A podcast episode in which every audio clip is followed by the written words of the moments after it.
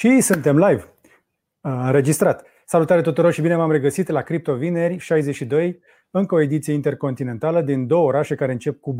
Vă las să ghiciți cine este în București și cine este în Bangkokul de sus. Asta e un sat de pe acolo? Sunt undeva foarte sus. Cum? E, e un sătuc pe acolo, nu? pe la periferie. Sunt la etajul 29 într-un hotel aici, sunt pe picior de plecare uh, și uh, de aici, de sus, uh, mai greu cu netul. Dacă mai se acadează, îmi cer scuze, o să vorbesc cu marea mai mult probabil ediția asta.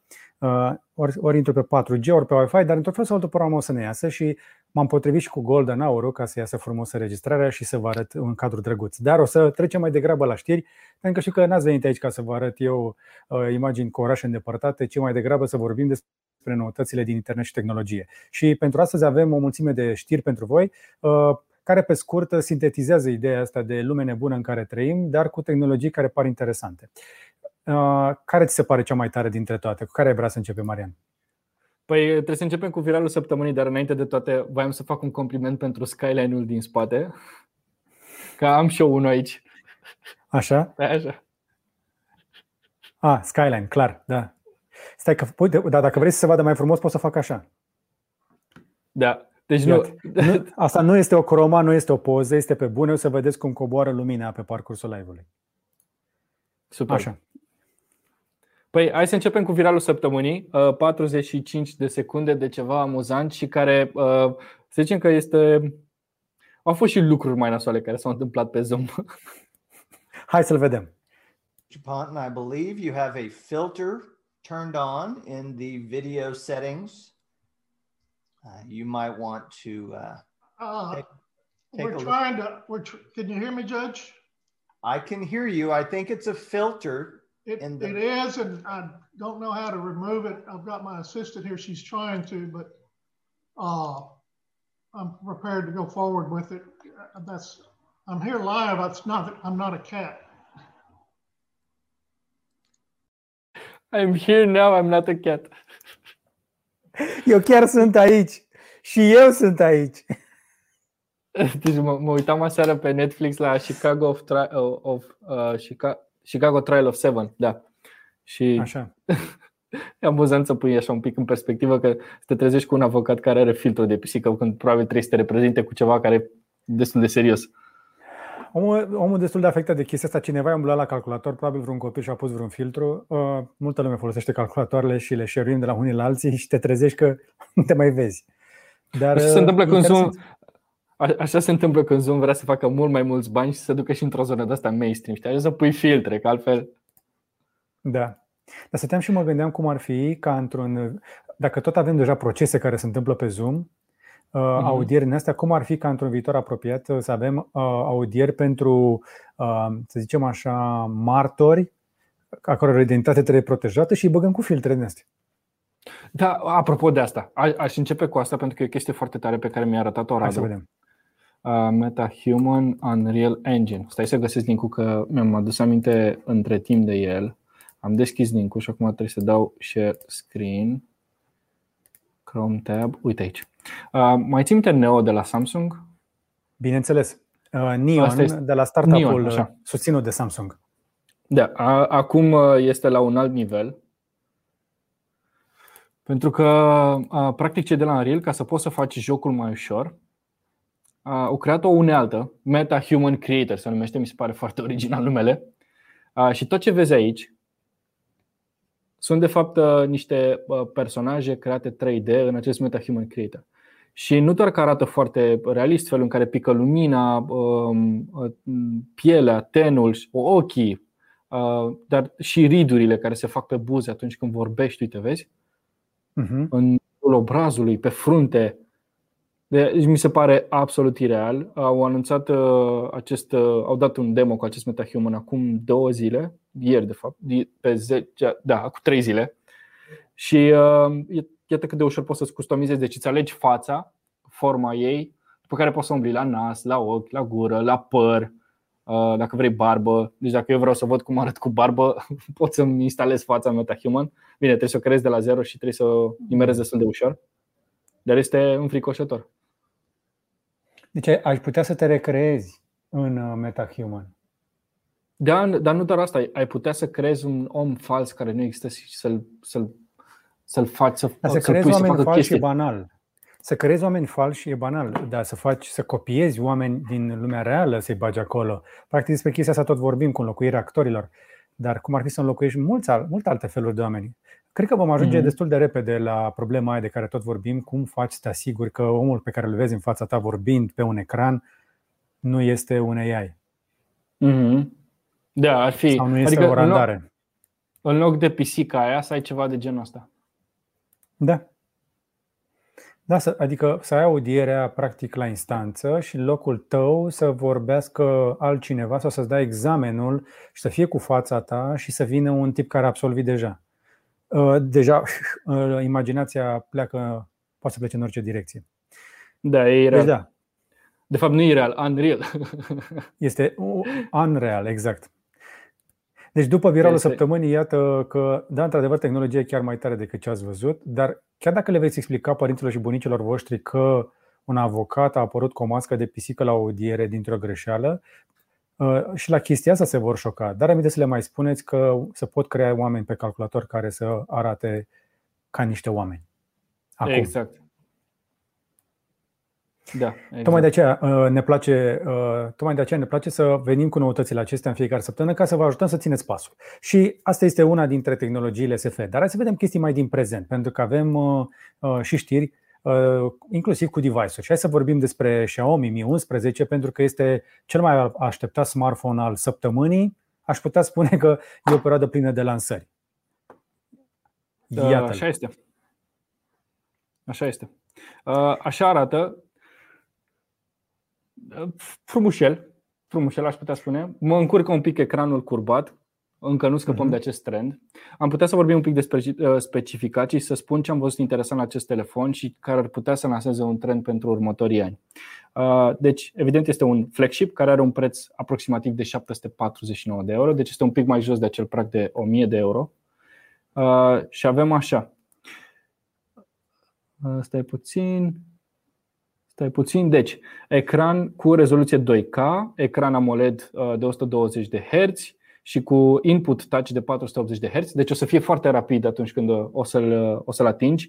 Ecranul care are o luminositate de 1500 de nits, ceea ce este dar ei încearcă să facă chestia asta ca să te lase să te uiți la conținut HDR nativ, să zicem, de pe Netflix sau de pe alte platforme de streaming și să arate bine când vrei să te la video, adică atunci când în loc să scoți o tabletă sau un laptop poți să pui telefonul pe masă. Uh, da, da, da. Dar ce îmi place mie e că uite cât de mult au simplificat partea din spate și aici mă interesează pe mine ce mai tare.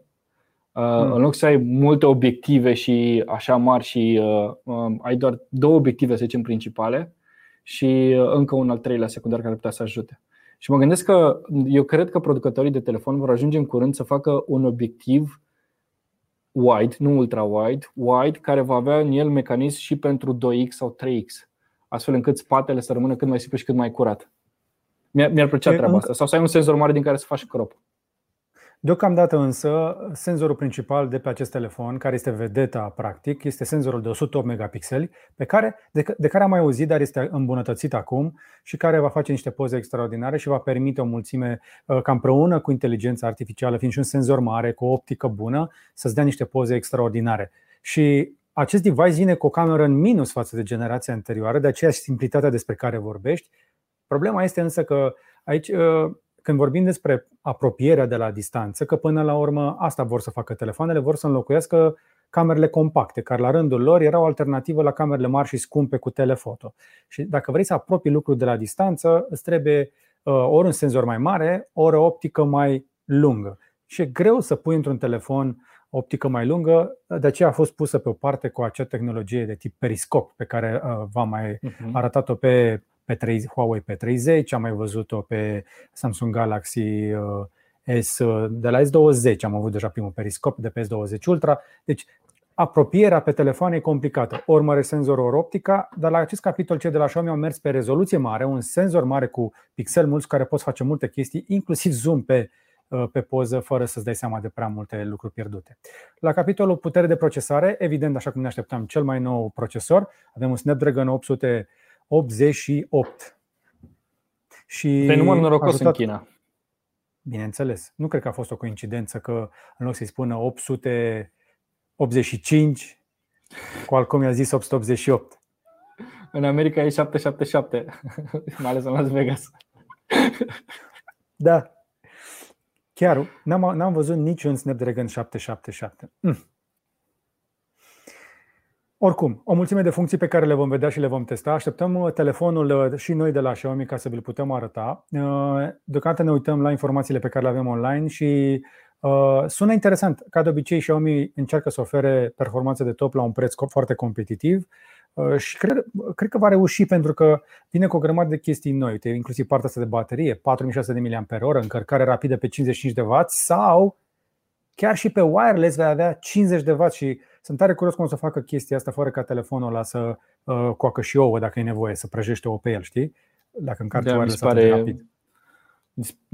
Mi se pare ireal, dar tot cei de la Xiaomi vorbeau săptămânile trecute parcă de o încărcare wireless la distanță. Exact. Adică poți să stai cu telefonul așa în birou, uh, la birou și scrii pe el, pam, pam, pam, pam, și încărcătorul e undeva la un metru de tine. Ceea ce iarăși mi se pare foarte tare. Ce se întâmplă dacă e o pungă de floricele lângă tine? Ce se întâmplă La dacă asta te-ai mă gândeam. vaccinat, dacă te-ai vaccinat de curând? Îți trage braț Cine așa știe? spre... Toate astea se pot întâmpla. Toate aceste lucruri sunt, uh, există, pot, fi- sunt probleme care se pot întâmpla. Și mai mult decât atât, uh, încărcarea asta wireless încă n-a fost suficient testată și încă nu am văzut-o patentată, spre exemplu. Trebuie să vedem și lucrul ăsta. Da, Apoi mă mai interesează și faptul că Xiaomi ne-a arătat deja de mai bine de un an uh, camera ascunsă în ecran, care, pe care încă nu am văzut-o pe un telefon. Știi, ascunsă în spatele pixelilor? Tot ei ne-au arătat un Da, am vă- prototip la un moment dat. Am văzut-o pe am văzut-o pe un telefon uh, cu vreo două sau trei săptămâni într-un test, cred că pe un Realme, doar că Ok. nu era cine știe ce cameră, adică te ducea în timp. Da, era foarte fain că uh, uh, practic nu vedeai, uh, chiar nu vedeai camera deloc pe ecran, e ca și cum foloseai un, acel OnePlus cu uh, camera aceea telescopică. Uh, Mhm. Doar că selfie-urile arătau ca acum 6-7 ani. Adică încețoșate Iată. la rezoluție proastă. E foarte greu să faci camera aia să vadă. Adică tu poți să.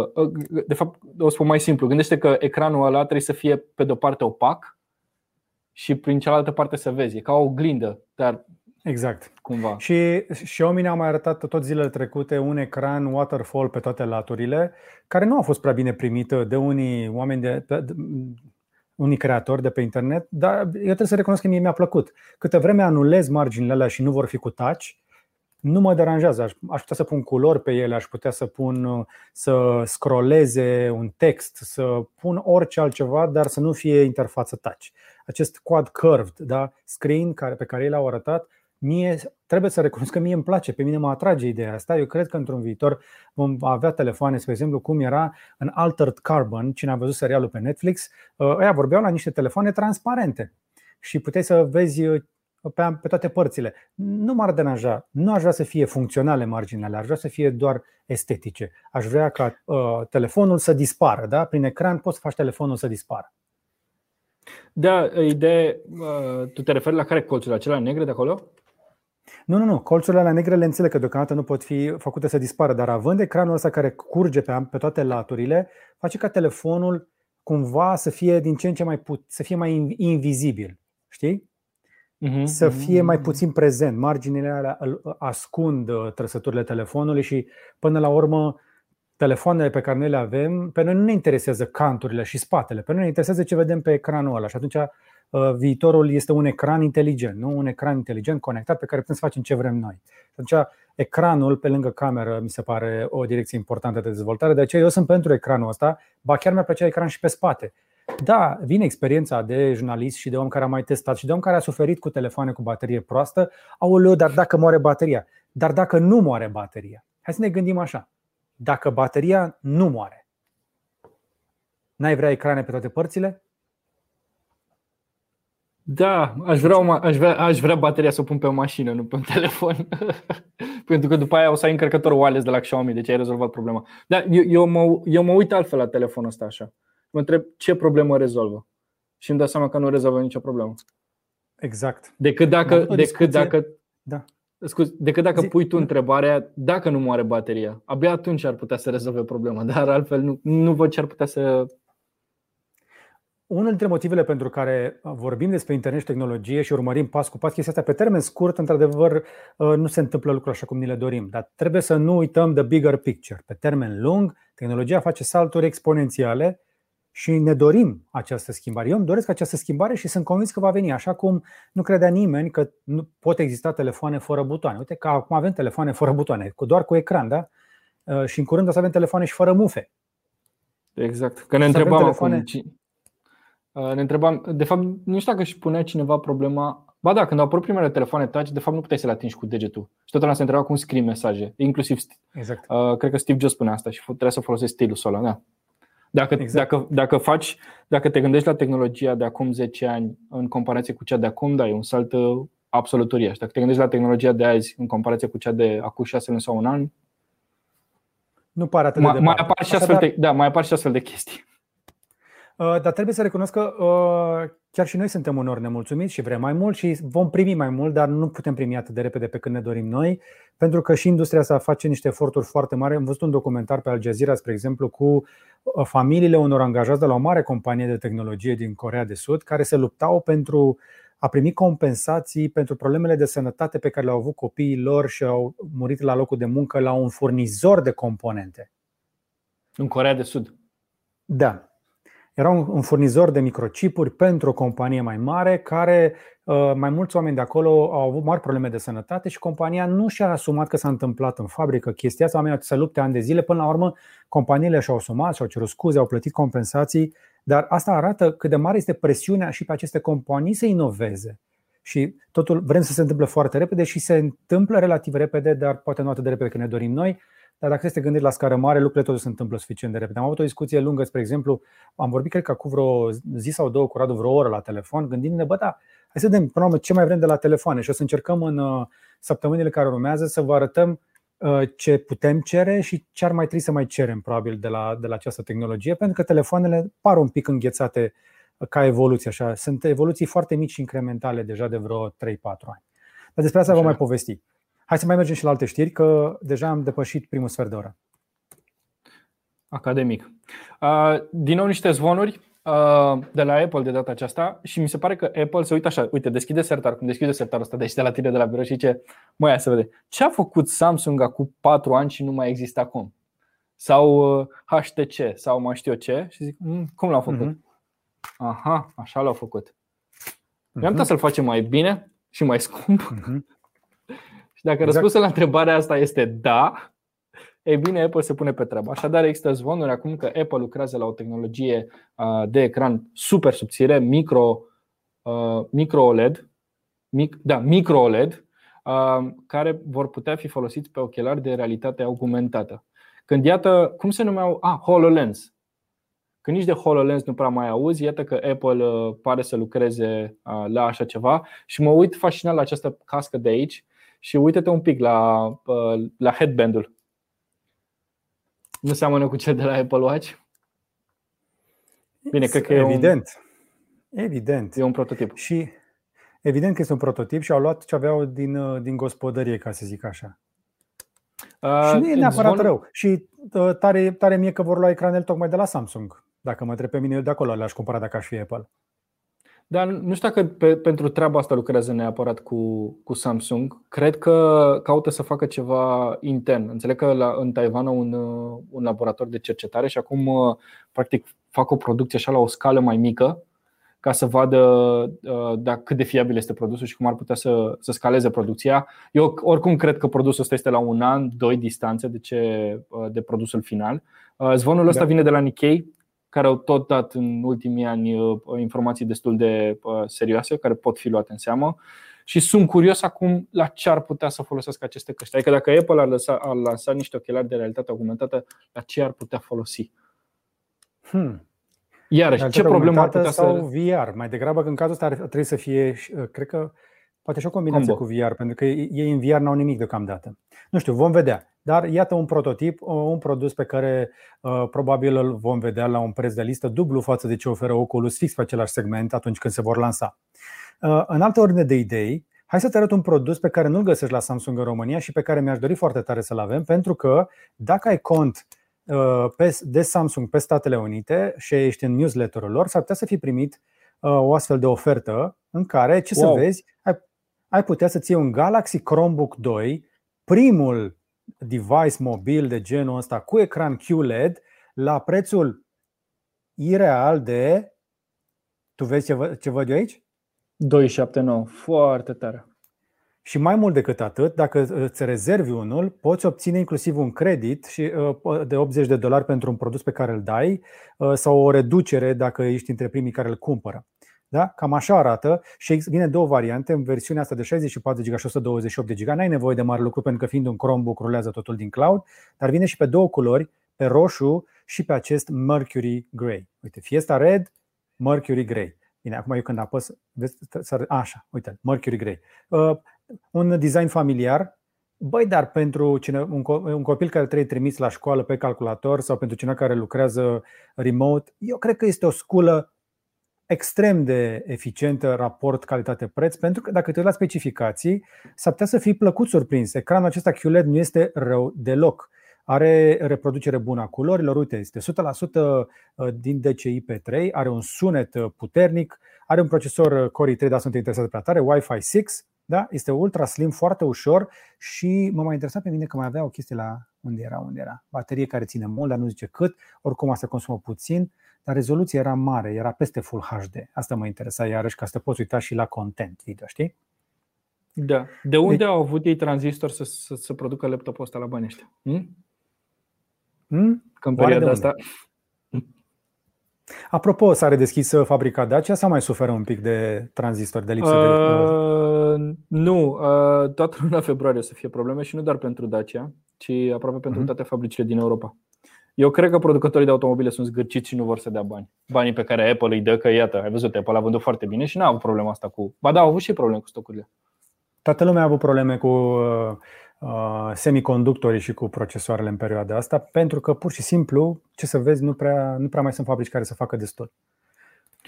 Am văzut, uh, apropo de ochelarii ăștia, am văzut ce mă oftică că uit mereu să salvez. Există acel senzor de la de LiDAR de pe iPhone 12 Pro. Așa. Poate fi folosit de, poate să fie folosit de, de către persoanele nevăzătoare ca să măsoare distanța până la obstacole. Deci tu poți să ții telefonul în mână, ca și cum ceva de genul ăsta așa, iar senzorul LiDAR scanează în permanență în fața ta și poate spune, vezi că se apropie o persoană de tine. Adică nu doar că te apropii tu de ea, dar pur și simplu distanța scade foarte repede pentru că vine și ea spre tine și merge pe partea uh-huh. dreaptă, știi? Mi, s-a părut, uh, nu, nu găsesc demo ăsta. Deci să spui telefonul așa de gât și uh, să scaneze tot ce vede în față când mergi. Știi că am văzut noi la un târg, la un moment dat, de la un startup israelian ceva de genul ăsta, la Târnailea Gât avea o cameră și avea recunoaștere facială. Ceva exact. de genul ăla. Da, mi s-a părut exact. foarte interesant și ochelarii de genul ăsta ar putea fi folosiți și pentru ceva de genul, uh, ceva de genul acesta. Apoi uh, avem mai rămânem un pic în zona Apple pentru că mai avem câteva informații interesante. Eu sunt mare fan Apple Maps, mai ales când am încercat uh, pentru prima dată în Statele Unite ale Americii. Um, mi se pare că merge da. mai bine decât Waze sau Google Maps, pentru că te și identifică mai bine în spațiu. Adică spune la al treilea semafor faci dreapta. E simplu, e mai simplu decât să spună 300 de metri faci dreapta. Uh, și de acum o să ai uh, această posibilitate să raportezi incidente. Adică un accident pe care l-ai văzut, uh, un obstacol pe asfalt, o groapă sau dacă există o mașină de poliție. Și am văzut, de exemplu, acum trei zile când veneam la muncă, ud pe jos, aglomerație că părinții își duc acum din nou copiii la școală, mă rog, o parte dintre ei, și am văzut vreo 5 sau 6 tamponări, unele dintre ele destul de serioase și puține, foarte puține raportate pe Waze. Acum, dacă folosești Apple Maps, poți să faci treaba asta. Așteaptă-te să vină un update curând, 14.5,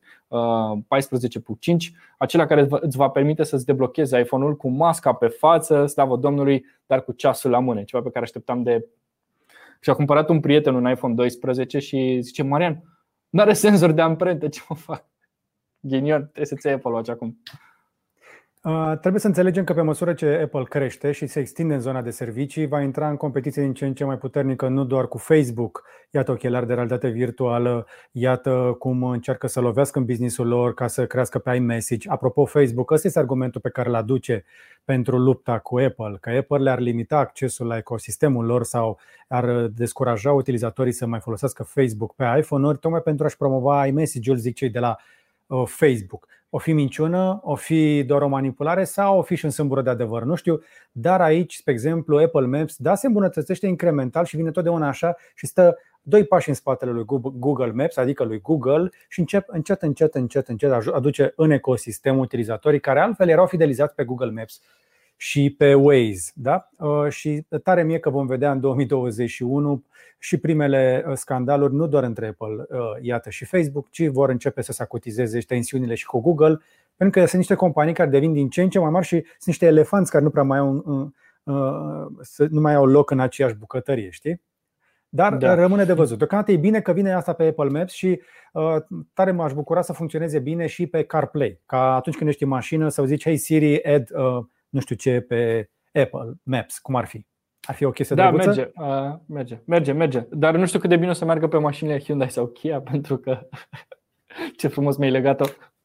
Da, uh, la fileu. Nu știu cât de, da, nu știu cât de adevărată este treaba asta cu Apple și Hyundai, grupul Hyundai. Dacă într-adevăr au existat discuții și dacă într-adevăr a existat un handshake la un moment dat. Uh, ori cei de la Hyundai și Kia au fost prea, prea mari de gură și s-au lăudat peste tot că uite se întâmplă treaba asta, încât cei de la Apple au zis ok, stați puțin, că nu e chiar așa. Uh, și se pare că Apple a renunțat la această colaborare, ci că următoarea companie la care Apple ar, s-ar putea să se ducă pentru, uh, pentru mașina lor, care ar putea să fie lansată în 2025, ar fi uh, Nissan, care au un pic de know-how în zona de electrice, dar nu cred că au o platformă, cel puțin deocamdată, la fel de bună ca, uh, ca cea pe care o au Hyundai sau Kia. În, da. Acum, ca să mergem pe aceeași filieră, de, pe aceeași linie de gândire, cred că cel puțin unul dintre noi are experiență cu cât de secretori sunt cei de la Apple și cum reacționează atunci când scapă ceva. Și cel mai probabil le-au fi cerut uh, celor de la Kia Hyundai o dezmințire convingătoare, astfel încât să mai repare ceva, dacă se mai poate repara ceva în relația lor. Secretomania face parte din uh, sosul lor secret și uh, sunt regulile după care îi joacă. Ce, mă, ce, ce, da, exact. Uh, acum mă gândesc că pentru Hyundai și Kia a fost un an destul de greu și au, au pierdut foarte mult pe bursă, de exemplu, și faptul că ieșeau pe piață cu astfel de zvonuri ar fi putut să le crească un pic capitalizarea. Mă gândesc că ar fi și asta ceea ce, se, ceea ce se și întâmplase. Le-a crescut un pic capitalizarea, după care, ce să vezi? Au pierdut vreo 8 miliarde într-o singură zi, ceva de genul ăsta. Și nu e, bine, nu sunt bani pe care îi aveau, dar pur și simplu sunt uh, Uh, da, s-au dus în zona aia. Dar, ca să distrag atenția de la acest uh, scandal, uh, iată ce au arătat cei de la Hyundai pe 10 februarie. Da, că nu avem sunet. Hyundai Tiger, cred că am mai vorbit despre el, este un Ultimate Mobility Vehicle, deci un SUV, dar care se numește UMV și este practic o mașină care are roți clasice, dar acele roți, în loc să fie conectate la niște planetare, sunt conectate la astfel de brațe. Și practic poți să, tra- poți să trimiți acest acest vehicul să meargă oriunde. Adică dacă vrei să meargă pe Marte și are niște pietre de cățărat și așa mai departe, poți să-l faci să meargă acolo. Deci poți să-l faci să meargă pe asfalt fără probleme, dar când ai de sărit peste niște pietre, atunci își deschide picioarele și poate să meargă foarte bine. Poate să fie folosit ca vehicul de salvare. Arată cel puțin interesant. Și evident, aici, aici a, uite, și în variantă, în variantă de dronă, aici este într-o, la o scală mică, dar poate fi crescut să fie un vehicul autonom complet, adică să, să încapă în el 3-4 oameni. Am mai vorbit Știi despre el. Noi am mai vorbit despre conceptul ăsta și este revoluționar pentru că este modular și că permite ca peste acel trend de rulare tu poți să pui aproape orice Poate să fie ambulanță, poate să fie școală, poate să fie uh, militar, poate să fie orice. orice. Inclusiv fast food, dacă vrei, pentru Moșia Corbeanca. Da, sau într-un vi- în viitor la Never See. Exact. Uh, și apropo, apropo de scandalul... Never See, Never See o să fie pe o barcă uh, anul ăsta. Da, nu știu dacă se numește nevărsie, ceva similar, dar da, nu știu dacă o să vedem vreun festival în nostru, mai pesimist din punctul ăsta de vedere. Nici eu nu sunt mai optimist ca tine. Hai să mergem mai degrabă la o altă știre. Apropo, vrei să vezi cu ce idee s-a trezit Mark Zuckerberg zilele astea? Lasă-mă să ghicesc. O clonă pentru ceva ce există.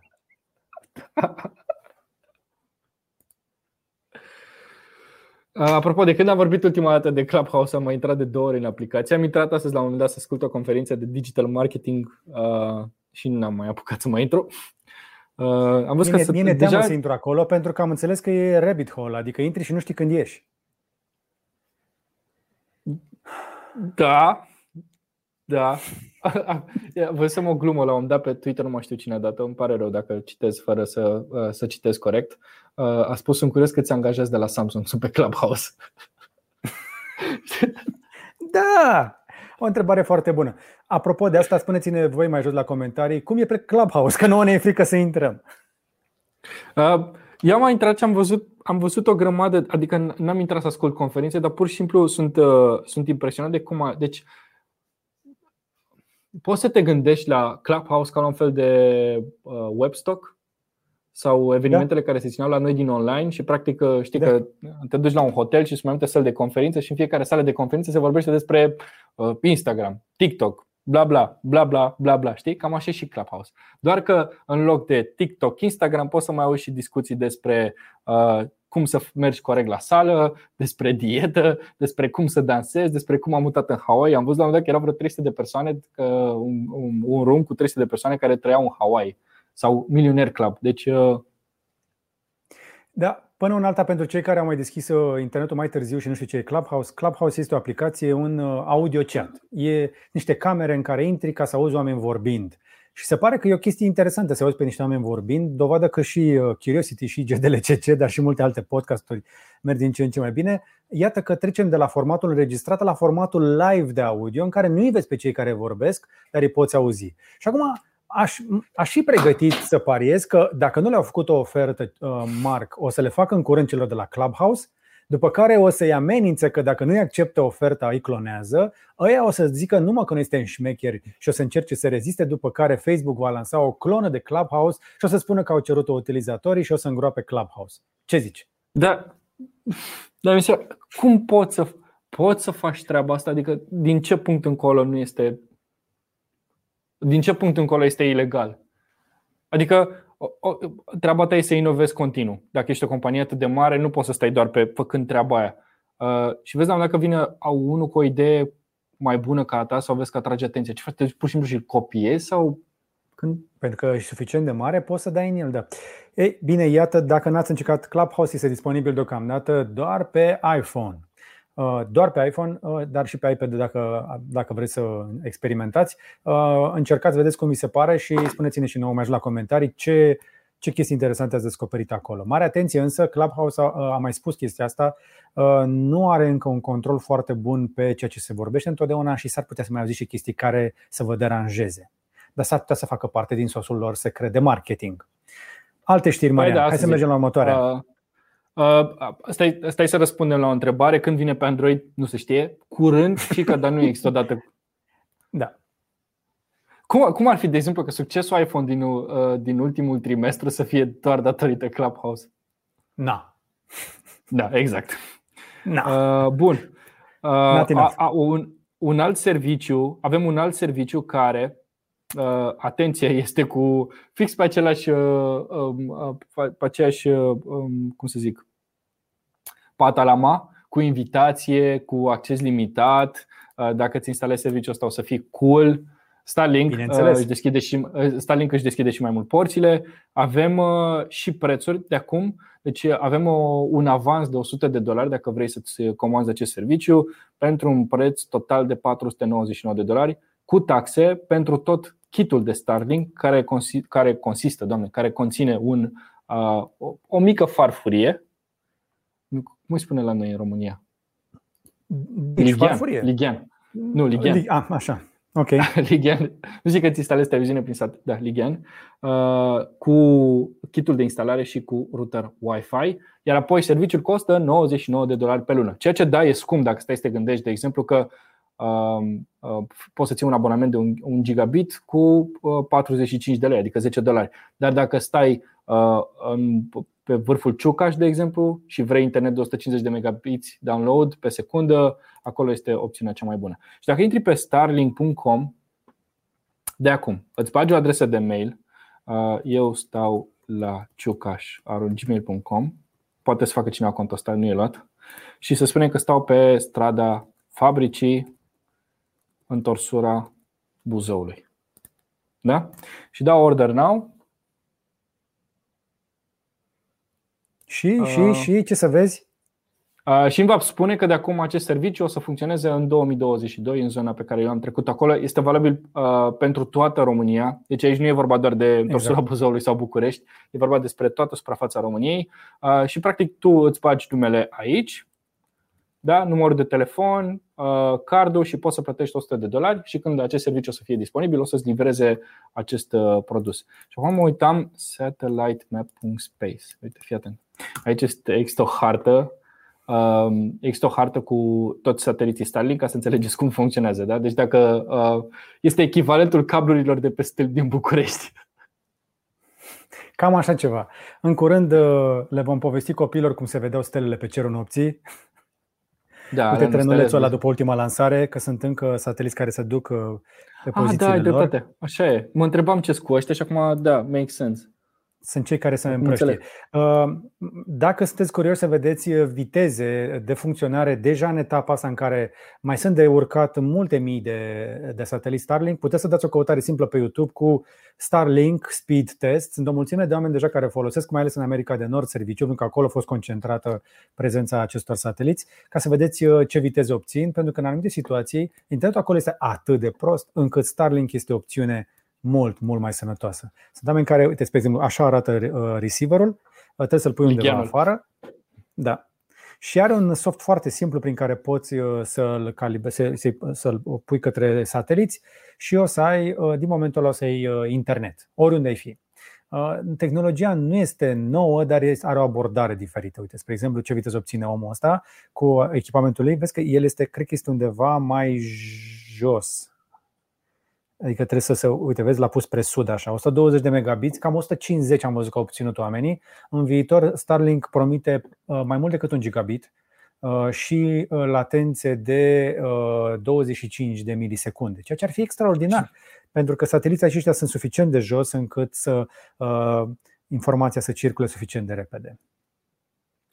Exact. Da, mi se, mi se pare un serviciu foarte interesant. Și apropo, sunt, sunt discuții acum nu știu cât de oficiale sunt neapărat, dar Elon Musk încearcă să separe Starlink de SpaceX pentru finanțare mai bună, ca apoi să facă un IPO curat pe Starlink. Apropo, deci dacă așteptați IPO, s-ar putea să, să vă îmbogățiți ca după Tesla.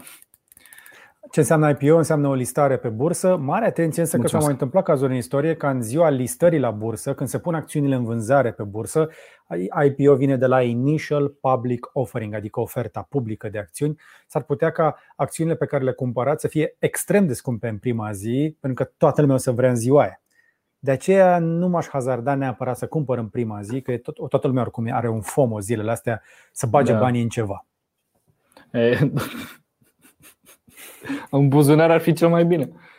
Toată lumea este pe modelul shut up and take my money. Mă refer la zona de cripto. Adică deci, bagă da, bani în orice, sperând că se vor întâmpla chestii. Îmi spunea, spre exemplu, Andrei Brătuc, o să vorbim la cripto despre chestia asta, despre niște, un fel de schem care se întâmplă folosindu-se de numele noastre. Dar vorbim despre asta atunci.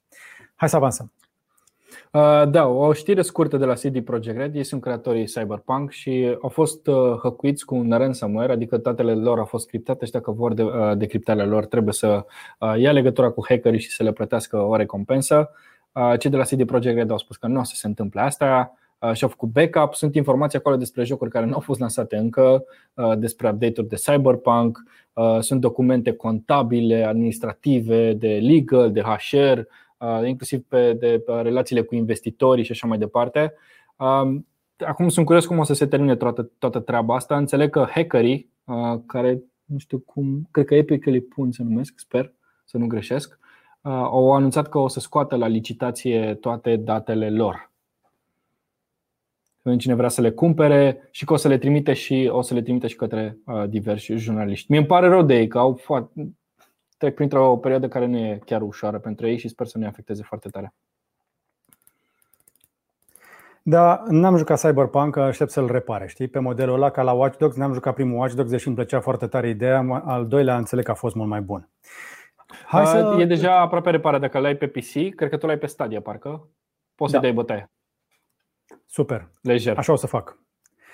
Suntem datori de data trecută la voi cu o, o, o, niște, niște păreri, să zicem așa, despre interviul pe care l-a dat Elon Musk la momentul respectiv lui Sandy Munro, Uh, mulți dintre voi ați auzit de el sau l-ați văzut. Dacă nu, o să vă arătăm mai despre el, dar mai avem încă o chestie, un fel de, să zicem așa, vizionare obligatorie, în loc de lectură obligatorie, dacă vreți să aflați mai multe despre de unde vine Tesla, că nu este neapărat uh, the brainchild, nu este neapărat copilul uh, din mintea lui Elon. Elon nu a fost acolo în, în ziua zero și de aceea Uh, dacă vreți să aflați mai multe despre povestea inițială Tesla, uh, există un clip video pe care vă încurajăm să-l vedeți. Tu ai apucat să-l vezi Marian integral? L-am văzut pe tot, este, este foarte bun. Uh, tipii ăștia doi, Martin Eberhard și Mark Tarpening, sunt niște sunt niște tipi foarte inteligenți. Uh, erau VC, investeau prin alte chestii și evident ca orice VC care a devenit milionar peste noapte, își doreau o mașină sport, uh, dar nu își doreau o mașină sport care să nu fie la fel ca celelalte. Au găsit uh, această companie AC Propulsion, care făcea niște baterii pe, pe bază de plumb la început, până la începutul anilor 2000 Uh, și cei doi au zis că ok, o să investim în voi, dar hai să încercăm altă tehnologie de baterie, hai să încercăm cu litium și au reușit cu litium să facă ceva, că evident nu aveau autonomie de astăzi. După aia s-au dus la Lotus, au vorbit să le ia uh, mașinile și după care a venit și Elon Musk. Elon Musk a dat de la o parte așa discret, bine, au rămas acționare, adică nu, să nu vă fie milă de ei, uh, că nu duc chiar rău acum. Uh, dar bună parte din, uh, din planul, din viziunea lor inițială de a construi o mașină uh, electrică super rapidă care să creeze vâlvă și după aia cu banii făcuți de, mașine, de pe mașină să construiască un sedan, după care ceva mai mic și evident la ceva echivalentului Model 3 sau chiar mai ieftin. Este un interviu foarte bun care, care merită. Ascultat este pe canalul CNBC. Dacă vă căutați Tesla Founders on Elon Musk and Early Days, o să, o să dați sau, sau putem să lăsăm linkul în descriere. Uh, îl rugăm pe Radu dacă nu uită să-l adauge în descrierea acestui clip ca să-l puteți vedea. Uh, de asemenea, vă încurajăm să vedeți uh, și interviul pe care l-a dat Elon lui Sandy Monroe, în care au vorbit despre toate probleme de fabricație, chestii destul de inginerești, Uh, și despre calitatea scaunelor, despre calitatea softului și exista acolo o chestie spre final unde Elon s-a și emoționat când se vorbea despre partea asta de autopilot. Sistemul de conducere autonomă de la Tesla se pare că a ajuns la maturitate. El spune că este la un 99,9% și că sunt deja situații tot mai dese în care autopilotul ia decizii mai bune ca omul. E deja de speriat chestia asta și sunt în situația în care uh, nu, uh, înainte poate că nu era suficient de bun încă să dai drumul. Acum este prea bun și le teamă ca oamenii să uh, nu înceapă să doarmă și mai des în mașini sau să, efectiv să lase mașina de capul ei, pentru că am mai văzut inclusiv în România uh, teribiliști care încearcă să lase mașina să facă ea, uitând că într-o mașină accidentele mortale se întâmplă de la viteze de la 30 de km la oră. La 30 de km la oră, dacă te lovești de un stâlp sau de un zid, ai șanse mari să mori. Și atunci să dăm drumul la tehnologia asta unor oameni care așa sau drumurile care nu sunt încă gata, e o discuție întreagă, dar interviul este mult mai mult decât atât. Sandy Monroe este unul dintre oamenii care știu foarte bine industria asta auto și are foarte multe cuvinte de laudă și în discuția cu Elon Musk au vorbit uh, ca de la inginer la inginer, dar și pe înțelesul celor care s-au uitat. Vă încurajez să vedeți acest interviu pe care l-am menționat data trecută și într-adevăr vă eram datori cu explicația asta. A, stai, stai puțin că sunt dator să explicăm și cine este Sandy Monroe. Sandy Monroe nu este jurnalist, este, are o firmă care se numește, cred că San, San uh, uh, am uitat prenumele lui, mie să nu pot să Monroe. Sandy Monroe, așa. Sandy Monroe. Uh, el are o firmă care practic desface mașinile piesă cu piesă, le analizează și apoi vinde ceea ce vede el. Adică acele raportări, uite, pe legate de sudură, de uite, Nissan Leaf are motorul așa, e mult mai interesant construit decât ale de la Tesla și vinde aceste date către alți producători de motoare, de mașini și așa mai departe. Și el cu asta se ocupă. Și el la un moment dat a dat un viral când a desfăcut un Model 3 și l-a comparat cu o Kia din 96, ceva de genul ăsta. Ceea ce da, e emoționant și... acum să-l vezi, să-i vezi față în față. Exact, dar despre Model Y care doar cuvinte de laudă și vorbind despre evoluția de la un an la altul, inclusiv la calitatea vopsirii pe aceste mașini, înțelegi de la prima mână cât de repede evoluează Tesla și cât de departe au ajuns cu tehnologia, că, de exemplu, ideea asta lor de a turna partea din față, partea din spate și să ambutiseze totul cu bateriile la mijloc care să fie, aibă rol structural, este ceva despre care s-a tot vorbit, dar nimeni nu a făcut-o până acum și ei vor fi primii care uh, vor face chestia asta și chestia asta va schimba cu totul definitiv și irrevocabil industria auto. Am putea să menționăm exact. foarte rapid, că am, am văzut că ai făcut și tu clipul despre uh, Audi e-tron, exact. dacă tot suntem aici la capitolul ăsta. Mă uitam la clipul respectiv, uh, hai să-l și arătăm, pentru că acest Audi e-tron GT, nu? Da, GT și GTRS. GT și GTRS. Bă, îmi pare rău, sunt un fan al mărcii Audi, îmi plac foarte mult mașinile ca design. Dar e-tronul GT, din momentul lansării, pare că are 5 ani în spate față de Model S, tehnologic exact. vorbind. Uh, singurul lucru interesant la această mașină uh, este platforma de 800 de volți. Dar mașina asta este vândută ca un. Deși e foarte ciudat să așa, este, încearcă să o vândă ca pe o mașină sportivă. Dar dacă este uiți la cifrele de la Tesla Model S Plaid, îți dai seama că sportivă din ce punct de vedere? Uh, acest Audi e-tron GT pe care îl vedem de vreo 3 ani încoace, că între timp a apărut SUV și acel Sportback, uh, este practic un Taycan cu altă față. Exact. Și spuneai tu acolo la interior despre cluster și toate chestiile astea de la interior. Uh, m-am mai documentat un pic și am înțeles că poziționarea acestor lucruri de la interior vine tocmai din cauza moștenirii de la Taycan.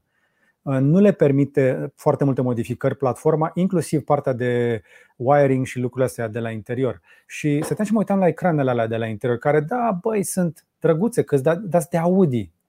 Și până și Ford, care s-a încăpățânat să facă sync atâția ani, a trecut pe Google, pe sistemul de operare Google, de ce ar trebui să mai iau ceva cu MMI în 2021?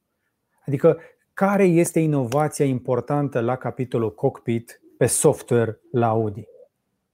Păi ne, asta nu este nicio mașină care se va conduce singură printr-un update de software la un moment dat sau un pachet pe care îl poți cumpăra după.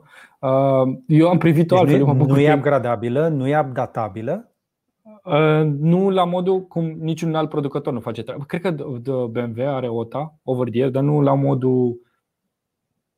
Uite, mă uitam okay. când am mers acum o săptămână cu Tesla ta, de exemplu, Uh, s-ar putea să nu mai recunoști. Nu pentru că am lovit-o, ci pentru că am, am dus-o la curățenie, uh, dar și pentru că s-au schimbat iconițele de pe ecranul central. Adică nu o să vezi niciodată ceva de genul ăsta la BMW sau la Audi. Uh, și, la aici, și aici mă refer. Dar, cum spuneam, eu am văzut un pic altfel lucrurile astea pentru că eu mă, eu mă bucur că sistemul de climatizare are acum butoane fizice.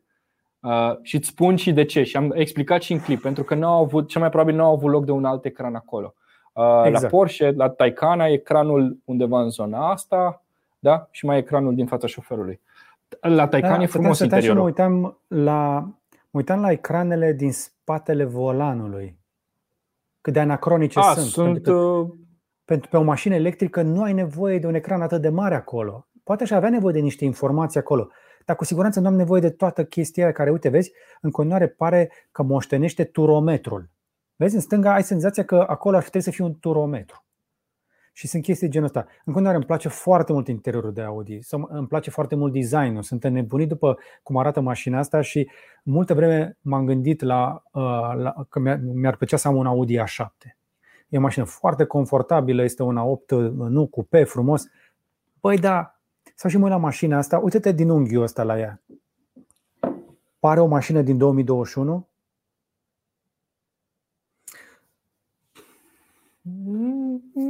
Nu, nu, nu, dar nu e, e la limită. Nu, e nici ceva care îmi displace. Adică eu sunt fan ceva de genul ăsta mai degrabă decât ce face Tesla. Ok. Dar da. nu, pot să, nu, nu pot să spun de ce. Poate pentru că este mai sportivă poziția la volan în mașina asta. Poate, poate că um, sau dă senzația că condusul este încă o parte importantă uh, a ownership-ului mașini, știi? Dar nu okay. mi-e greu să spun de ce, de ce îmi place mai. Poate îmi amintesc cât de mult mi-a plăcut să conduc e-tronul, care în off-road este ireal. Deci au reușit tot pedigreul, să toată, tot know-how-ul Audi pentru off-road, quattro, tot, tot ce au învățat de acolo, pus pe tron pe o mașină grea cu baterii electrică, au făcut ca mașina în off-road să fie incredibil, ireal de, de controlabilă. Și sunt convins că Audi are în continuare chestii foarte bune în, în, în, în o gradă acolo pe care le poate face. Și da, cred că sunt convins că și mașina asta se va conduce fain. Mai ales platforma de 800 de volți, cu know-how-ul lor, dar cu toate astea nu pare din da. avangardă. Uh, plus că e și, și un pic uh, prohibitiv prețul. Exact. Nu e o mașină pentru oricine și chiar dacă prețul nu e pentru oricine, mașina nu este de avangardă. Este o mașină electrică, performantă, scumpă, dar. Uh, ok, hai că m-am emoționat prea tare. Abia aștept să o conduc. Așa. O scurtă problemă la PlayStation 5. Cei care ați reușit să puneți mâna pe unul, există uh, aceeași problemă care exista cândva și pe, există de fapt și pe Nintendo Switch. Uh, cred că de acolo a pornit, uh, s-a viralizat acest, acest drift, drift, Joy-Con drift. Și practic tu nu atingi controlul, dar ținta se mișcă în stânga sau în dreapta, chiar dacă acel, acea ciupercuță e pe centru. O problemă care putea fi rezolvată foarte ușor, trimiți controlul, controlul la garanție, Uh, sau poate cei de la Sony vor pune în următorul update de software important o, o funcție de calibrare. Mi-ar plăcea să existe treaba asta. Eu n-am observat, uh, uh, n-am observat problema asta decât un pic la, la Switch. La un moment dat a dispărut, nu știu cum. La Switch e simplu, că poți să cumperi un set din, din acela de controlere cu 60 de dolari. Aici e aproape 450 de lei, ceea ce e mm, pe ceva, da. nu știu, la un moment dat te poți exact. enerva foarte tare și să devină armă să arunci în televizor. Avem și câteva informații scăpate pe internet despre Galaxy Z Fold 3 și Galaxy Z Flip 3, telefoanele Ia flexibile de la Samsung. Nu avem, nu avem render sau ceva, ci să vorbește un pic despre specificații. Mă rog, e un articol făcut doar așa ca să adune trafic, dar trebuie să menționăm că se apropie data lor de lansare. Evident. O să vină cu varianta nouă de One UI, care este și pe Galaxy. A, tu n-ai văzut încă S21 Ultra, nu? Uh, doar pe Cavaleria și pe bucnici.ro Am înțeles. O să te impresioneze, să știi. Um, Abia o să avem uh, soluții de stocare similare cu ce am văzut pe S21 și este valabil și pentru platforma de procesare, adică procesor, memorie și așa mai departe. Uh, eu da. sper doar atât, să le scadă prețul. În Ar merita o scădere de preț. Galaxy Z Flip 2, în cazul ăsta, Uh, mi se pare că este underrated, este un telefon excelent pentru ceea ce oferă și Te de când l-au făcut și cu 5G. Da, da, da, da, da. E un telefon foarte bun pe care uh, Samsung nu l-a promovat prea tare, dar care este super puternic. Are ecran, uh, are, deci la, de la primul la al doilea au rezolvat toate problemele. Au pus 5G, încărcare rapidă, ecran mi se pare pe 90 de Hz, dacă nu greșesc. Da. Toate lucrurile astea într-un telefon care se face mai mic atunci când nu ai nevoie de el și mi se pare în continuare uh, un telefon foarte interesant uh, pe care l-aș urmări dacă l-aș găsi pe undeva pe vreun stoc la reducere ca o alternativă la un flagship foarte scump, pentru că ăsta chiar mai face și altceva în afară de a fi un ecran mare pe care să-l bagi în buzunar și să vadă că ai o cărămidă acolo, știi? Am văzut o mulțime de doamne că... Uh, da. care folosesc acest telefon, mai ales în, în molul de la Băneasa și nu le judec deloc, ba chiar le invidiez pentru chestia asta. Și mai avem uh, încă un gadget pe care vrem să vi-l arătăm. Marian, dă cu nothing. dă cu nothing. Here goes nothing. Uh, unul dintre cofondatorii OnePlus, uh, care a plecat de acolo, nu știu dacă a plecat Așa pe... Este. A plecat, a plecat. Uh, uh, lansează o, o, o companie care se numește Nothing. Mi se pare interesant când pleci de la OnePlus, următoarea ta companie pe care o faci fie să se numească Nothing. Uh, o să lanseze o pereche de căști in ear și uh, device-uri pentru smart home. Mm-hmm. Este o companie care deja a strâns, a strâns ceva finanțare, uh, inclusiv 15 uh, milioane de la Google Ventures, deci are un backing destul de serios. Back. Da, bine, nu numai, că mai sunt încă vreo 7 milioane din alte părți, în total 22 de milioane de dolari pentru o companie care n-a lansat încă niciun produs, ceea ce este, uh, este fascinant. Înseamnă că ori are ceva tare pe, pe mână, ori uh, a știu să convingă pe cei de la Google. Să vedem. Uh, să vedem. Piața asta însă este inundată de device-uri din ce în ce mai bune, trebuie să recunoaștem. Pe lângă standardul de industrie, ca să zic așa, care rămâne AirPods în orice variantă, mai ai opțiuni de la Sony, foarte bune WF-1000X Mark III, mai avem uh, foarte, foarte bune de la Huawei FreeBuds-urile, toate FreeBuds-urile foarte bune, inclusiv astea Pro, mi se par excelente și multe, multe alte opțiuni uh, la prețuri foarte, foarte competitive. Și atunci uh, sunt curios cu ce ar putea să vină uh, Nothing în afară de, a saluta pe preț, ar să aibă și ceva software interesant. Uite, spre exemplu, live-urile pe care le-am tot făcut de aici, le fac cu aceste Buds Live de la Samsung în urechi, pentru că le țin fix pentru chestia asta au o cutiuță mică care le țin încărcate, se aud bine, se conectează și pot să aud ce se întâmplă în jurul meu fără să simt că uh, mă ia amețeala, știi? Că nu mi se înfundă urechile. Mie îmi plac uh, aceste fasolici, nu știu. Și eu sunt tot cu ele, să știi. A, te le-ai luat pe că le am în ureche. Da, uh, nu, Rose Golden. Golden Rose. A, Rose Golden. da. uh, bun. Mai avem uh, am mai găsit un topic interesant și aș vrea să facem un sondaj printre cei care ne urmăresc și să ne lase la comentarii. Este un, uh, un thread deschis pe Twitter în, pe 4 decembrie 2020 al lui Chris Hurt, care spune că a vorbit cu peste 1500 de persoane despre bunca remote în ultimele 9 luni și a lansat câteva predicții pentru uh, până în 2030. Deci spune așa că um, foarte mulți orășeni se vor muta în afara orașului, în, uh, în orașe mai mici, unde, costă mai, unde traiul este mult mai ieftin și uh, evident mult mai sănătos să trăiești pentru că ai mai mult loc unde să faci sport, este aerul mai curat și mai departe. Um, o să existe acest trend de muncă care se numește asynchronous work, adică um, tu dacă ai 100 de angajați la companie, nu o să lucreze toți de la 9 la 5, ci vor lucra fiecare după cum își face, uh, după cum își face programul. E o discuție foarte interesantă. Uite, o să-i las lui Radu link să-l pun acolo. Uh, și sunt da. foarte multe postări în acest thread, inclusiv despre venituri uh, și așa mai departe, ce o să se schimbe. Și sunt curios dacă care este planul companiei voastre pentru următorul an. Adică vă ține acasă sau vă cheamă la birou. Am auzit de foarte multe companii care au început să cheme, face, fac sondaj printre, printre angajați se întrebe dacă vor să revină la muncă și apoi în funcție de asta fac un calendar, cine cum să vină. Sunt alte companii care au renunțat complet la sediile lor uh, sau, de exemplu, când lucrează fratele meu care a fost de două ori la birou de când s-a angajat la noua firmă, odată uh, să-și ridice laptopul și a doua oară nu mai știu de ce, tot așa să ia un produs de acolo. Am vorbit, uh, am vorbit aseară cu cineva din țară care și-a schimbat jobul în pandemie și a primit laptopul prin poștă, prin curier. Și încă nu s-a văzut nimeni de la compania aia. Deci doar a avut un interviu cu cineva de la headquarter din străinătate, reprezintă o companie în România, i-a venit laptopul de muncă și lucrează deja pentru o companie la care nu a văzut pe nimeni fizic și nu a vizitat niciun sediu, are doar o asta legătură cu companie. Acum aș hazarda totuși să fac eu câteva mici predicții. Pe termen scurt, tot ceea ce vorbim noi acum o să dispară ca un fum, oamenii se vor întoarce foarte repede la vechiul normal, ca la, ca la un pic de nostalgie. După care o să-și aduc aminte că, bă, într-adevăr, erau și niște chestii bune și o să încerce să forțeze anumite schimbări.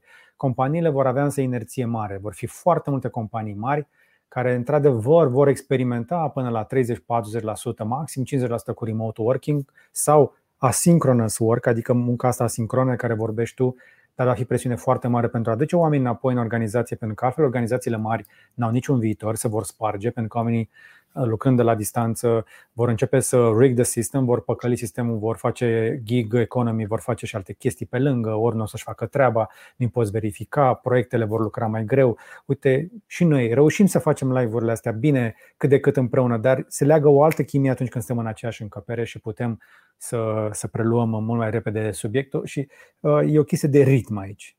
Da, sunt lucruri bune în munca asta sincronă și o să le vedem care vor fi folosite. Companiile, într-adevăr, cele care vor implementa cele mai multe lucruri de genul ăsta vor putea și profita, însă, până la urmă, tot ceea ce vedem este o accelerare a ceea ce știam deja că se va întâmpla. Da? Munca se schimbă, viața se schimbă, oamenii se schimbă, iar după un 2020, cum n-a fost niciodată, vom vedea că oamenii vor căuta schimbări de foarte multe feluri în 2021. Și da, cam exact îl lăsăm în descriere să-l explorați și voi și spuneți-ne mai la comentarii cum vi se pare. Uh, da, uite, de ideea e că asta cu mersul la birou a rămas și de pe vremea fabricilor, când nu prea puteai să faci mașini sau alte chestii la tine, știi? Și acum a devenit așa o... Așa ne-am obișnuit, adică nu e ceva... Uh, noi confundăm sau noi ne gândim de la varianta de a lucra de acasă, când de fapt tu poți să lucrezi undeva unde să nu fie biroul companiei, dar să nu aibă legătură cu casa ta. Și atunci ar putea să fie ok să păstrezi sănătatea mentală. Uh, dar da, e greu să ții o echipă așa. Uh, eu, și... eu trebuie să recunosc că în cazul meu a funcționat. Eu am fost uh, eficient și mi-a, mi-a fost mai bine și am mai scos din uh, 2020 din instalație stând plecat cât am fost, pentru că sunt locuri pe planetă care sunt mai sigure, mai ieftine, chiar și decât România. Și uh, până la urmă revin evident la treabă în țară, dar uh, experimentul ăsta mi-a reconfirmat ceea ce știam deja, că până la urmă locul ne definește mai puțin. Important e ceea ce știm și ceea ce ne dorim să facem. Și până la urmă, lasă Zi. Și cum folosești Exact. Exact. Că despre asta este și Curiosity. În apropiem de final avem două știri foarte bune uh, de cripto. Una dintre ele am discutat-o în cripto vineri, uh, adică luni. Uh, Tesla a cumpărat 1,5 miliarde în Bitcoin. Sper că n-a cumpărat pe vârful de zilele trecute, pentru că între timp Bitcoin a făcut o mică corecție. Au zis că au cumpărat în ianuarie. Deci era sus, dar nu atât de sus. Adică creșterea pe termen lung, pe, pe termen lung cel mai probabil oricum o să-și recupereze scăderea asta. Deocamdată însă Bitcoinul rămâne DJ-ul care pune muzică pe ring și muzica pe care el o pune dictează piața. Am văzut o corecție iarăși în ultimele 48 de ore. Altcoinurile suferă mult din cauza lui, dar vorbim despre asta imediat. Deci Tesla cumpără Bitcoin, prețul a explodat, exchange-urile s-au blocat, toată lumea a vorbit despre chestia asta, a urcat prețul, se credeam că o să ajungă repede la 50.000, s-a apropiat după care s-a corectat un pic. Însă mai avem o știre drăguță despre uh, Tesla și Bitcoin, dar nu probabil așa cum vă așteptați. Avem o știre uh, despre o companie care a vândut un Model S în 2013 pe Bitcoin. Și acum, nu știu cine suferă mai tare că a schimbat acei 91,4 Bitcoin imediat după aceea în dolari, ca să vă dau spoilerul dar și cumpărătorul care a vrut să cumpere în Bitcoin a acceptat, dar și uh, cei de la reprezentanța care au vândut uh, uh, Tesla au acceptat ca tranzacția să se întâmple în Bitcoin, însă acei Bitcoin au fost transformați imediat de reprezentanță în dolari. Asta e seama că era nevoie. Da. La prețul de astăzi, acei 103.000 de dolari ar însemna 4,1 milioane de dolari, echivalentul în Bitcoin dacă ar fi să-i compari. Și Asta spune despre uh, creșterea în valoare a Bitcoin, dar mai e un subiect uh, pe care vreau să-l ating, că am mai auzit povești de genul ăsta cu oameni care au loc când a cumpărat ăla atunci două pizza cu 10 tot mai apare. Până la urmă, trebuie să ne gândim la valoarea din timp, din momentul respectiv. Omul ăla a avut Bitcoin de 103.000, dar poate cumpărase Bitcoin când a valorat de 10 ori mai puțin. Deci el a făcut un profit, să zicem, de 10 ori la Bitcoin lui, poate, sper pentru binele lui, și și-a luat o mașină. Dacă îi mai ținea, da. Dar din 2013 până acum, el a avut libertatea de a mai face și alte investiții sau să facă ceva cu banii lui. Spre exemplu, în cazul ăsta trebuie să-și ia mașină. Că dacă ai ști că cu banii pe care îi ai azi, ai putea să ai de 10 ori mai mulți bitcoin, ai băgat toți banii doar în bitcoin, nu ți-ai mai luat nici casă, nici mașină, n-ai mai mânca, te-ai mutat într-un cort așteptând să crească bitcoin, da, Pentru că aud foarte mulți oameni care se pregătesc și se gândesc în momentul ăsta, spre exemplu, să facă refinanțări la creditele existente pentru a cumpăra anumite criptomonede. Ceea ce este o nebunie. Și nu, nu știu cum să o spun mai clar de atât. Fraților, nu faceți prostii de genul ăsta și asta ne aduce la o chestie. Poți să deschizi tu uh, story-ul de la, de la Andrei? Uh, am fost atenționați că există oameni care numele, adică se folosesc numele nostru și că le recomandă unor oameni să cumpere uh, unele proiecte pe care noi le-am arătat. Și am auzit că foarte mulți oameni sunt atât de încântați încât au tot cumpărat pentru că au văzut la noi vorbindu-se despre mai multe proiecte. Nu vorbesc despre unul anume. Și trebuie să vă reamintim de, ca de fiecare dată, să nu investiți decât banii pe care ți-ați pregătit să-i pierdeți, pentru că puteți să și pierdeți pe bune, dar în același timp nu vă dați banii voștri cuiva, pentru că este mai ușor ca niciodată să faceți propriile voastre investiții. Era vorba, spre exemplu, de ultimul proiect pe care l-am arătat, n-aș vrea să intru în detalii, nici vreau să-mi dau numele încă o dată, ca să nu se zică că. Anyway, ideea este așa. Înțeleg că există oameni foarte tineri, mai ales copii, care nu pot neapărat să-și deschidă conturi pe anumite exchange-uri și ar plăti pe altcineva cărora să le dea un jumătate din eventualul profit în cazul în care acel proiect crește. Deci este un fel de economie secundară, terțiară, așa știi, o chestie ciudată. Este o perioadă în care toată lumea, deci nu știu, am un deja vu cu perioada aia în care toată lumea credea că banii se pot înmulți peste noapte și nu, nu este ok. Da? Așadar, dacă cineva vă promite că vă mulțește banii, nu credeți lucrul ăsta.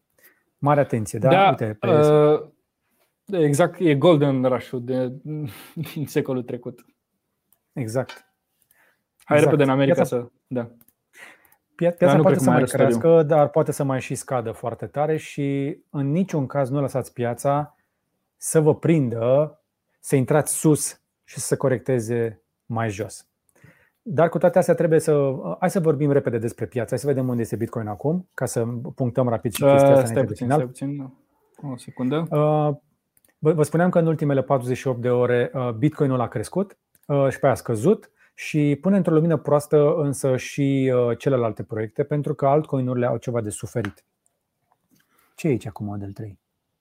Uh, uh, uh, MIM 3. Știi că a expirat mimul cu Wall Street Bet. Așa mai este mimul cu Model 3 de când probabil au anunțat. Uh... Ok. A, dar mă uite, 37.990 de euro este fix prețul unui. Bine. Cred că e o glumă. Mm-hmm. Da, păi nu, e o glumă, sigur. E o glumă, sigur. Evident. Așadar, în momentul acesta Bitcoin stă sub 50 de mii. Uh, sunt tot mai mulți oameni care se hazardează să spună că va atinge 50 de mii până la sfârșitul săptămânii. Da, sunt șanse mari, dar la fel de bine poate să cadă mai jos. Uh, Ethereum uh, are o perioadă bună de creștere, dar rămâne în coasta Bitcoinului și crește mai lent decât el, pentru că market domination, adică procentul din piață ocupat de Bitcoin rămâne extrem de mare. Sunt foarte mulți oameni care vin și prima dată oamenii când vin în cripto se duc după Bitcoin. Și primii bani intră în Bitcoin și Bitcoinul după aceea din Bitcoin se mai duc către alte proiecte. Și de uite, vedeți, uh, creșterea unor cresc împreună, dar când scade un pic Bitcoinul, celelalte proiecte aproape că se prăbușesc. Piața a revenit pe verde după două zile mai roșii. Sunt tare curios ce se întâmplă și peste weekend, pentru că de asemenea se vorbește despre Ethereum care ar trebui să ajungă la o zecime din prețul Bitcoinului. Așadar, un Ethereum de 4,6 mii sau de 5 mii ar putea să fie Uh, ar putea să vină sau chiar de 10.000 în motorul an. Sunt mulți care spun lucrul ăsta pentru că proiectul a evoluat foarte rapid, ba chiar a depășit în volume de tranzacționare. Gândiți-vă așa, banii, valorile efective transferate prin Ethereum au depășit Bitcoinul ca transferuri. Dar cu toate astea, Bitcoinul este responsabil pentru 62% din tot ce înseamnă cripto. Da? 62%. Aproape 2 dolari din 3 intrați în cripto sunt în Bitcoin și așa o să mai fie multă vreme de aici încolo. Mai sunt multe alte proiecte în spate care au tot crescut. Uite, Cardano are o perioadă extraordinară în ultima săptămână și a, mai mult decât și-a dublat valoarea. Vorbeam cu cineva, spre exemplu, care cumpăra Cardano de pe la 3-4 cenți, încă de acum câțiva ani. Știi ce a făcut acel dollar cost averaging? Ai cumpărat constant și câte puțin. Uh, dar și la Ripple se pare că s-ar putea să le vină apă la moară, pentru că oricât de mult nu ne place nou proiectul, sunt șanse să scape de procesul pe care l-au cu autoritățile americane și s-ar putea să scape ori cu o amendă sau să scape cu totul de proces. Și uh, după ce a picat de pe locul 3, uh, locul acolo de Cardano, Ripple s-ar putea să facă un bounce de acolo. E un scenariu. E un scenariu despre care se vorbește că dacă scapă de acel proces, ar trebui să se dubleze așa peste noapte prețul. Dar este un scenariu. Da? Polkadot, Eu... de asemenea, care este un ecosistem, crește și așa mai departe. Iar Binance uh, Coinul, deși uh, după aceea wow. vorbim, a crescut enorm. A avut un vârf de peste 140 de dolari uh, undeva pe miercuri și cu cel puțin 24 de ore înainte, CZ, CEO-ul de la Binance, a anunțat că BNB-ul are șanse mari să crească, să sară de 100 de dolari, s-a dus la 140, apoi s-a corectat un pic, dar există șanse mari să crească din nou pentru că a ajuns pe locul 7. Și de ce se întâmplă lucrul ăsta?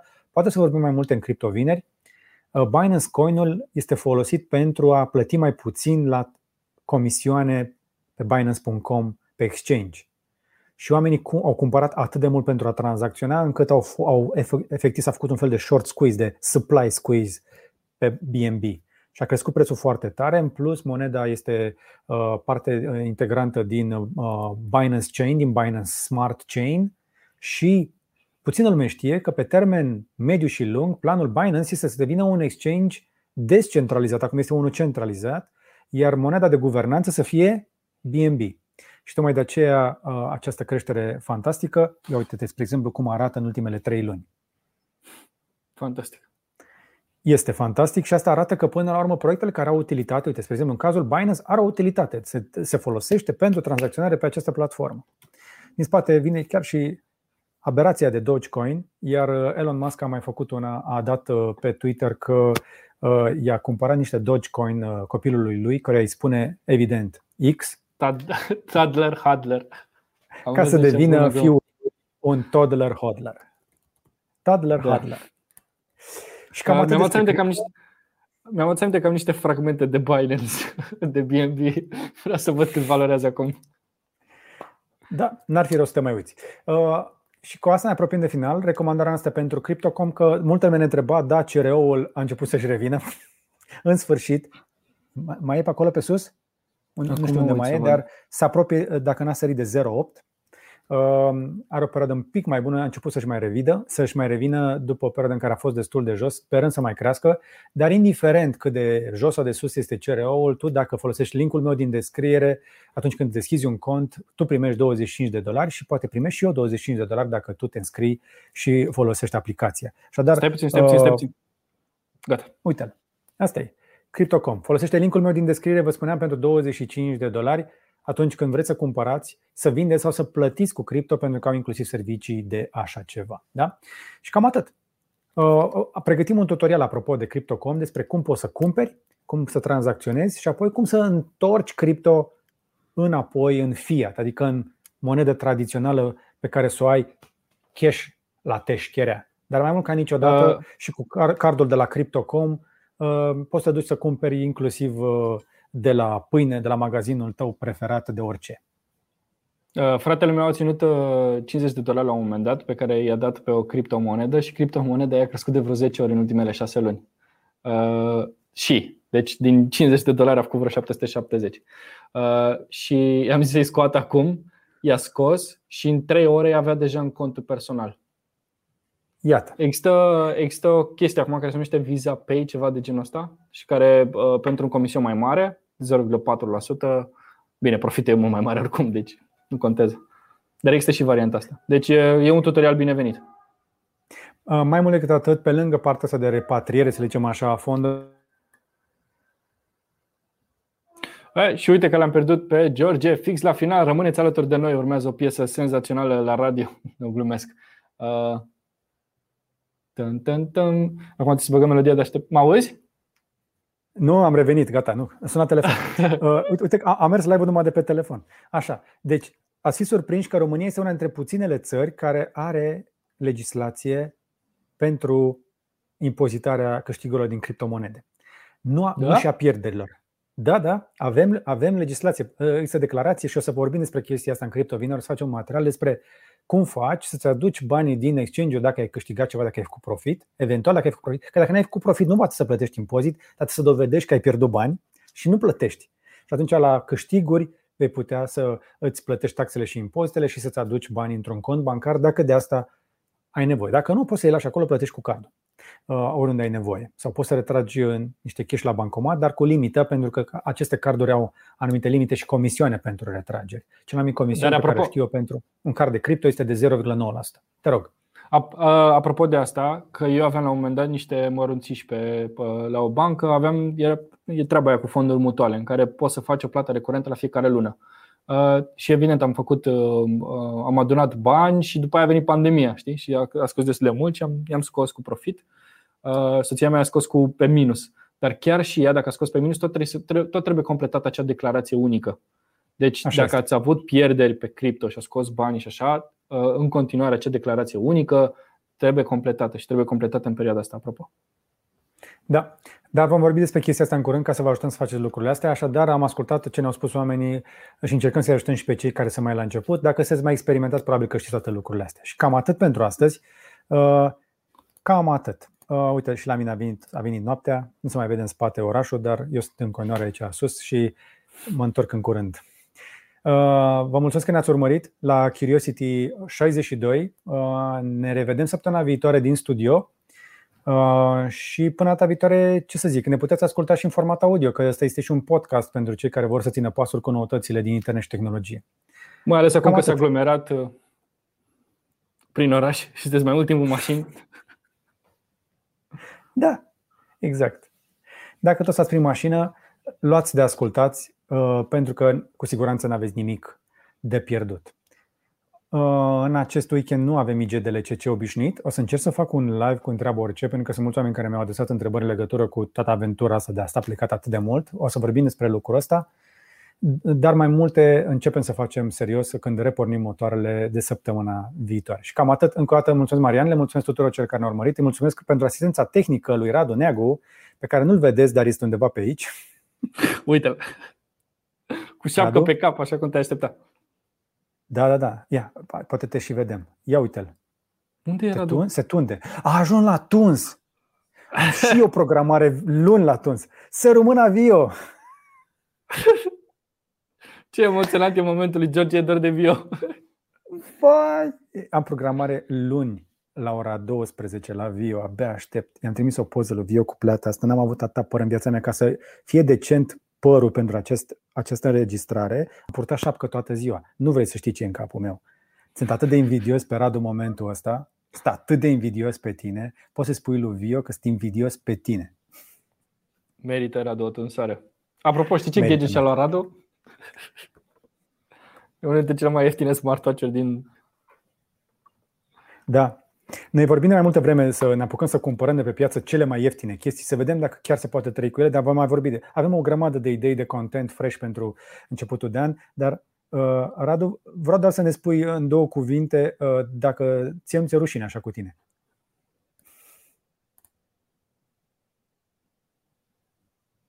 Nu te auzim, e ok. Am încercat să-l fac și în prim plan aici. Nu te auzim, dar este în regulă. Îți trimitem noi multă sănătate. Să-ți fie de bine, Radu. Ce aș vrea să fiu acolo, m-aș teleporta. Ok, cam atât. Iată că ați avut uh, aproape în direct cum ar veni și uh, tunsarea. Așa își face Radu această coafură de mare succes. Eu nu știam că se tunde. Știu că părul e tot timpul la fel. Se tunde, se tunde. E o chestie așa, rămâne fix acolo. Și trebuie să mă tundă. Da. Vio are mână bună. Știi că după ce te tunde Vio, par mai tânăr cu 10 ani. Hai să ne oprim aici. Avem o oră și 17 bine. minute.